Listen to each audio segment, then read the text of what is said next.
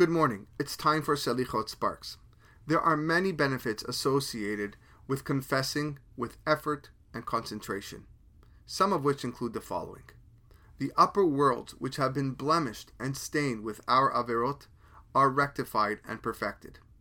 More than that, the power of mercy strengthens over the power of justice, and this allows Hashem to act with us compassionately versus using a strong, just hand.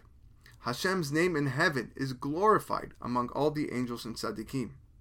The three elements of a person's soul, his nefesh, his ruach, and neshama, become perfected. Also, any negative forces who wish to bring harm upon us and the Jewish people are shunned away, and their prosecuting mouths aren't allowed to open.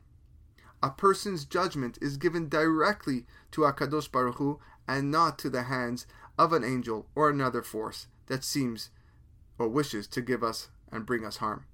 It secures a person's parnasah, an inheritance, and guarantees him that he will retain what was given to him and his family. Lastly, any haters who have thoughts to bring harm to him and his family will be turned aside and they won't think of him in any negative way in the future.